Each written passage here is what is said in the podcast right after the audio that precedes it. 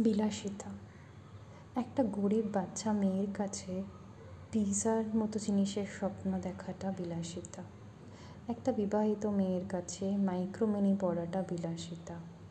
একটা বিবাহিত মায়ের কাছে চাকরি করে হাই কেরিয়ার করাটা বিলাসিতা। কারোর কাছে ঘুমটা ছাড়া চলা বিলাসিতা। একটা মুসলিম মেয়ের কাছে হিজাব পরে থাকা ছাড়া বিলাসিতা।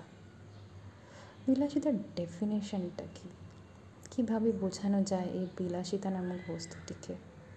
কারোর কাছে নিজের মতো নিঃশ্বাস নেওয়া, নিজের মতো পছন্দের মতো থাকা, ওঠা, বসা, কথা বলা, নিজের জীবনটাকে নিজের মতো চালানোটা একটা বিলাসিতা। সত্যিই কি এটা বিলাসিতা? নিঃশ্বাস, হাওয়া সব কিছু তো কারোর ডেডিকেশনে চলে না। তাহলে আমরা কেন মানুষের জীবনটাকে কন্ট্রোল করার চেষ্টা করি? কোনো দিন তো কেউ বৃষ্টিটাকে বলতে পারে না যে, বৃষ্টি, তুমি আজকে এসেছ কেন? কালকে না এসে এটা তোমার বিলাসিতা। কিন্তু একটা মানুষ যদি তার নিজের জীবনের কিছু বেসিক ডিসিশনস নিজে চুজ করতে চায়, কার সাথে থাকবে, কীভাবে থাকবে, কী করে থাকবে, সেটা ভাবে, তাহলে সেটা তার জন্য আমরা তাকে বিলাসিতা কেন বলি? এবং সে যদি সেটা পেয়েছে বাই মিস্টেক সেটাকে আমরা বিলাসিতা কেন আকার দিই?